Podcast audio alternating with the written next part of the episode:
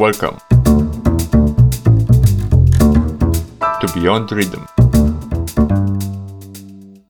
You Really Got Me is a song written by Ray Davies for legendary English rock band The Kinks. He wrote it after watching a girl dancing at one of their gigs. I was playing a gig at a club in Piccadilly, and there was a young girl in the audience who I really liked. I wrote You Really Got Me for her, even though I never met her, he said. His vocal performance on the track and the lyrics are poorly articulated on purpose, cementing the idea behind the track. Sometimes you're so overwhelmed by the presence of another person that you can't put two words together. The song was originally performed in a more blues oriented style. Two versions were recorded, with the second performance being used for the final single. This one included the famous fuzzy sound of the guitar.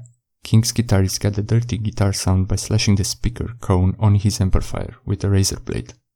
The vibration of the fabric produced this fuzz effect, which became common as various electronic devices were invented to distort the sound. At the time though, none of these devices existed, so he would mistreat his amp to get the desired sound, often kicking it. Although it was rumored that future Led Zeppelin guitarist Jimmy Page had performed the song's guitar solo, the myth has since been proven false. What's your opinion on the Kinks' You Really Got Me?